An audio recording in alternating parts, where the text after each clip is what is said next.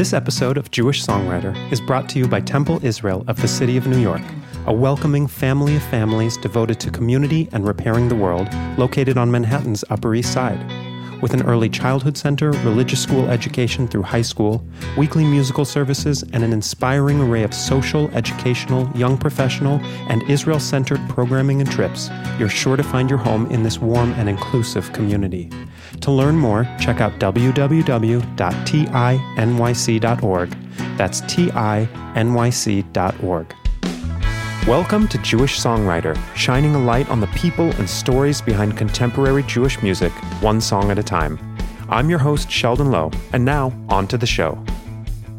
This week's Jewish songwriter is Ellen Allard. Hello, Ellen. Welcome to the podcast. Hey there. How you doing? I'm doing great, thank you. I don't know how many years ago, three or four years ago, maybe at this point, you and I both got a little stranded at the Pittsburgh At the airport. airport, right?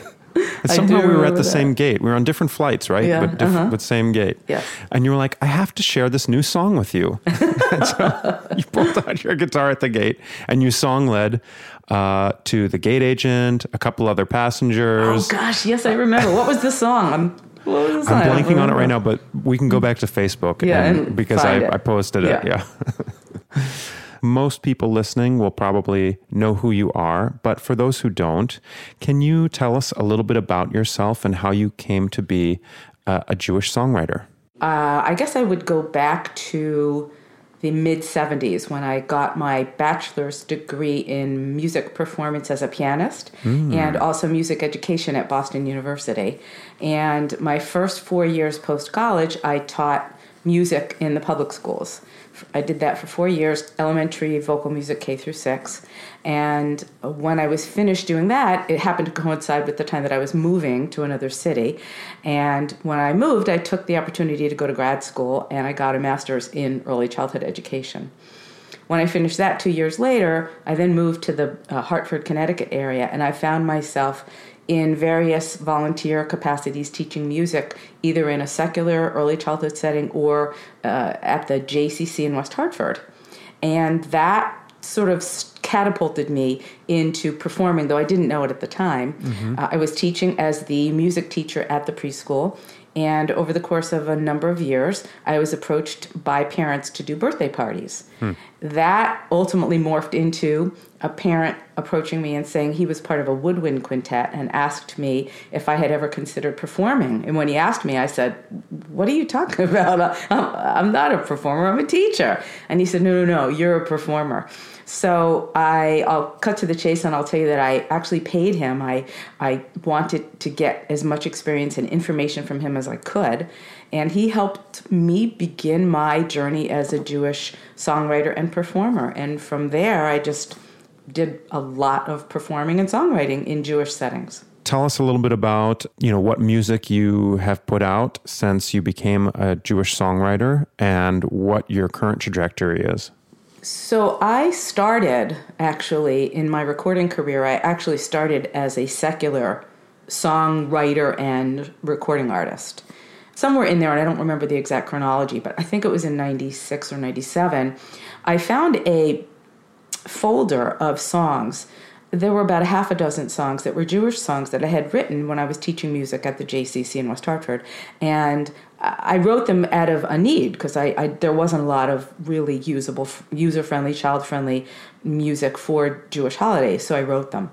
And I, you know, I stuck them in this folder. And then years later, I think it was a, about eight years later, I was cleaning up some files and I found them. Hmm. And I thought to myself, after I had already released a couple of CDs, I thought, wow, this would be great as a personal, almost like a vanity project to just write the remaining songs for the holidays I hadn't yet covered and then put out a CD and it would be something, you know, I'd give to my, my grandkids, my kids and my grandkids. So um, so I did that, and I wrote, I finished the songs, and I released the CD called "Sing Shalom: Songs for the Jewish Holidays." That was the very first Jewish CD that I did, and I honestly, again, did not mean to do anything with it, but somehow I, I think somebody recommended that I send it to uh, someone who was distributing at the at the time.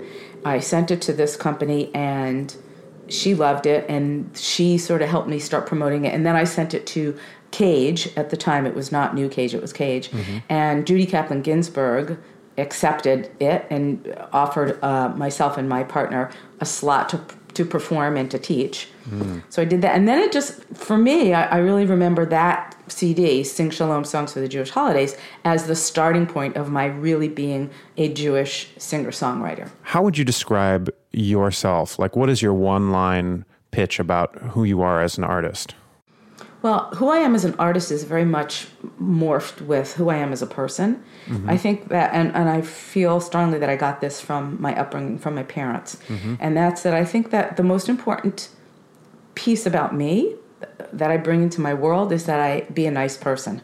I'm not going to tell you I'm 100% nice all the time. You know, I have my moods and my, my, um, my down times, my pity pots, but uh, for the most part, I think it's really important to just be a nice person, and that comes before anything else. Comes before being a good songwriter, a good musician. Uh, it just is to be a really good, nice person. And it might sound simple, but I think that's a, a good way to go through life. Uh, and then I also think that my songwriting is extremely influenced by my experience as a pianist. I think this is something a lot of people don't know about me. Is that Yeah, I didn't know. Yeah, I'm a classically trained pianist. It's what I went to college for. Mm-hmm. I started playing piano when I was five, and my parents and my piano teacher had dreams of me going to Juilliard. She taught at the Manhattan School of Music. Mm-hmm. I, I could have gone that trajectory, but my parents really ultimately didn't want me to be in New York City. They were okay with Boston, but no, not New York City. my life might have been different had I gone to Juilliard or Yeah. the Manhattan School of Music. Right. But anyway, the the experience and the training that I had for all those years, right, from the time I was five moving forward, was playing Bach and Beethoven and Mozart and Brahms and Rachmaninoff and and uh, you know and and and and and so Right. my fingers and my whole body resonates with that kind of music, and so I bring that to my songwriting. Hey, it's Sheldon here, just interrupting to tell you that today's podcast is brought to you by Bandzoogle, who makes it easy to build a stunning website for your music in minutes. I've tried all of the major template based sites, and the reason I use Bandzoogle is because the whole platform is really built for musicians, with features like a free custom domain name, a commission free store, unlimited download codes, and an email list platform for managing your list, sending targeted emails, and analytics built right into your subscription. You can click the link in the episode notes or go to bandzoogle.com and use promo code Jewish Songwriter, all one word, to try it free for 30 days and get 15% off the first year of your subscription. That's promo code Jewish Songwriter. Bandzoogle, websites built for musicians by musicians. Let's talk about your song, How Good.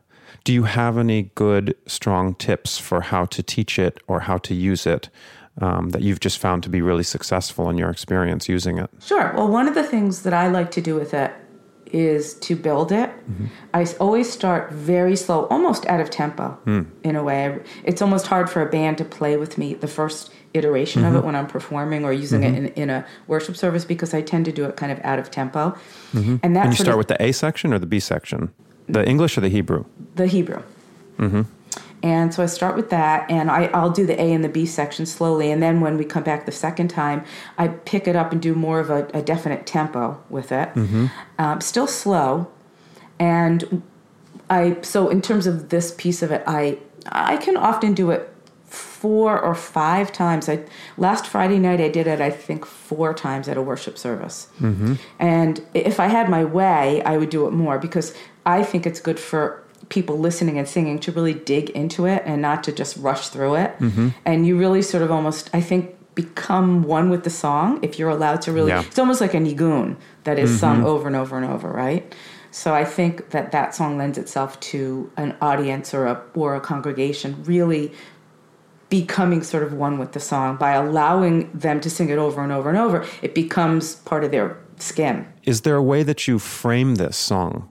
Is there anything in terms of Hine Matov or the way that you've composed it so that not just learning the song, but learning the kavanah behind the song? Is there something that you do to introduce it? I watched the um, the nightly news with Lester Holt. Yeah. I don't know if you ever watched that, but um, at the end of his um, program, he almost always says, "Thank you for the privilege of allowing me into your living room." And I love that concept, right? That's, mm. I, I want to say to him, Lester, that, did you get that from me? you know, because I've been pretty much saying that for the longest time. Is just, uh, you know, oftentimes this how good is at the beginning of a service, and so uh, I'm getting people. They're just starting to get to know me. So mm. I will want to say, before we do this song, I just want to say how very privileged I am to be up here on this pulpit, on this bema, or on this stage, singing for and with you. Mm. I'm grateful for this opportunity. So, having said that, I want to do a song that kind of expresses how good it is for us to be all together in peace. I love that. And that is really, you know, a way I, I, I love saying thank you to people before I even get further into the service or the concert. I'm going to start using that. Can I steal that? it's yours. I bequeath it to you. You can tell Lester if you ever see him. Thanks. So um, let's talk about you, uh, Ellen Allard, the songwriter. It seems like every single time I talk to you or see a new video of you, um, you've got a new song that you're ready to share. So, can you talk a little bit about what your songwriting process is? How is it that you write so many songs and so quickly? Sure. I yearn to be the songwriter who has a process. I wish that I were. And one of these days I'm going to stop fighting it because I really don't have a great my I'll tell you what my process is. My process is somebody says, "I need a song about X, Y, and Z."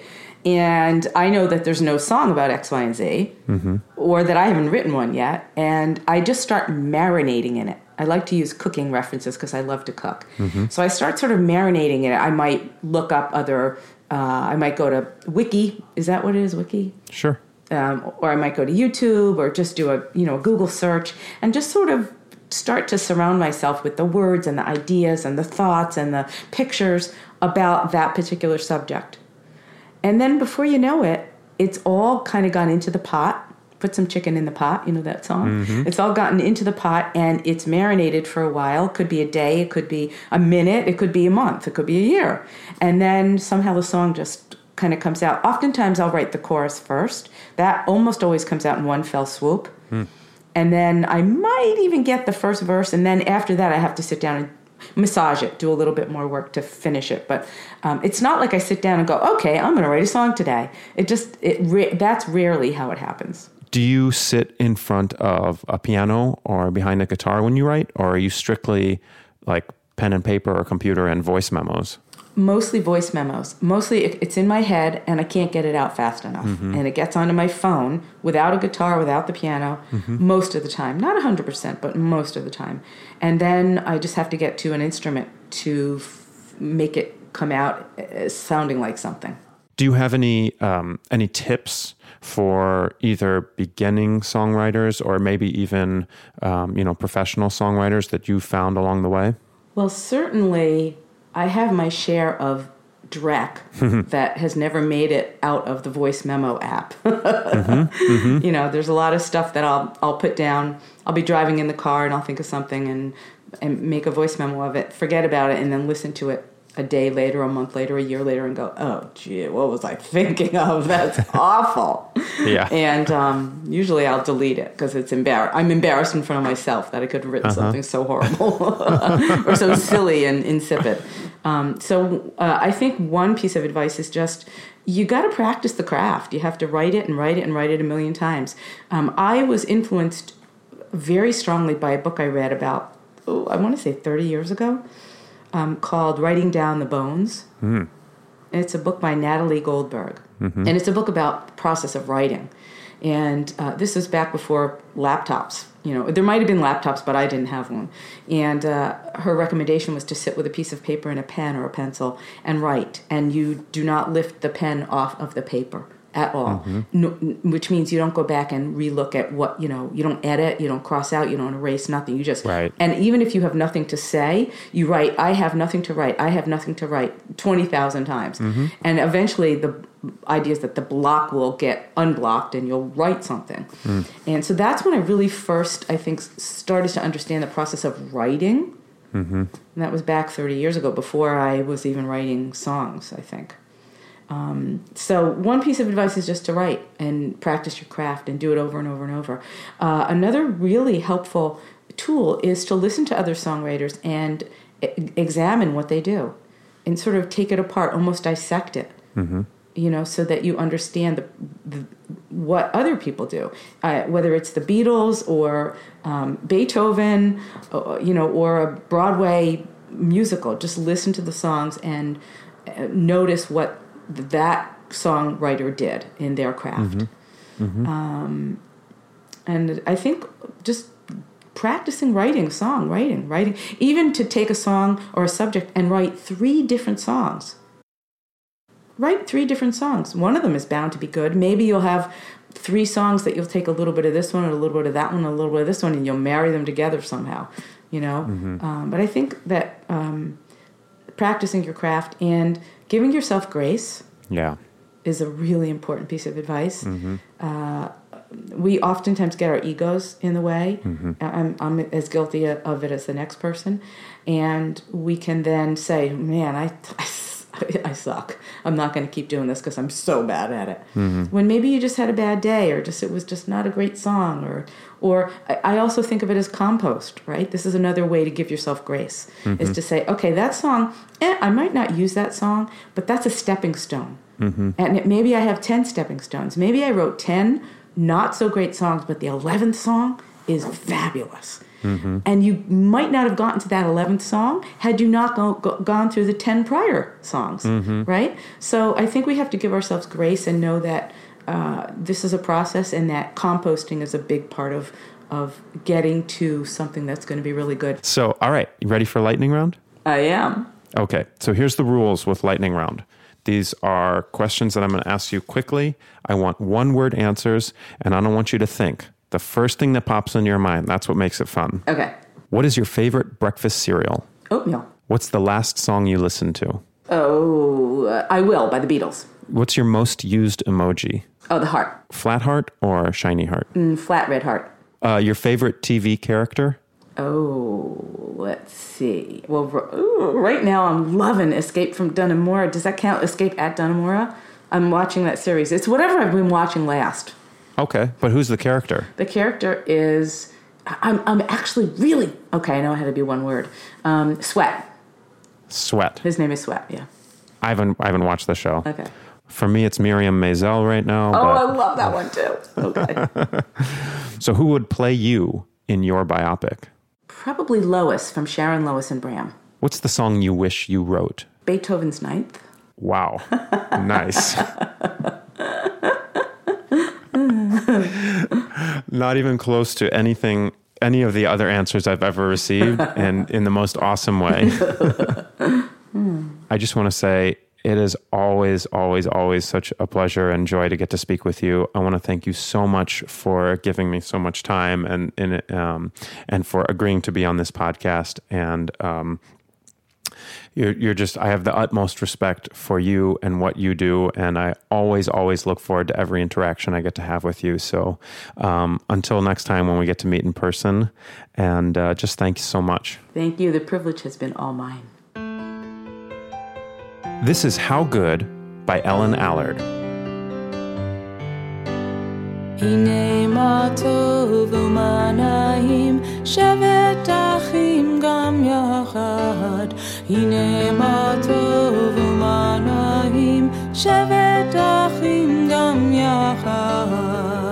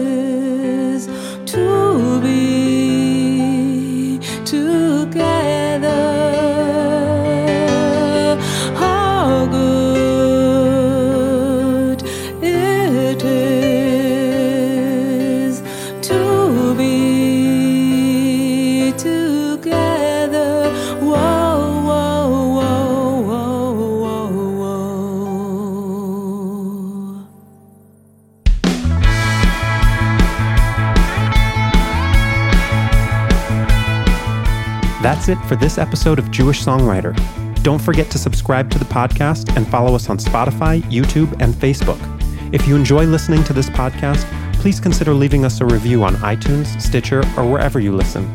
On the next episode of Jewish Songwriter, Hi, this is Rick Recht. Jewish Songwriter is produced by Sheldon Low, edited by Ben Mazak of Industrial Strength Productions in St. Louis, Missouri, and distributed by Hallelujah Music. Until next time, keep writing out there, and thanks for listening. Singing hallelujah, hallelujah, hallelujah, hallelujah, hallelujah, hallelujah.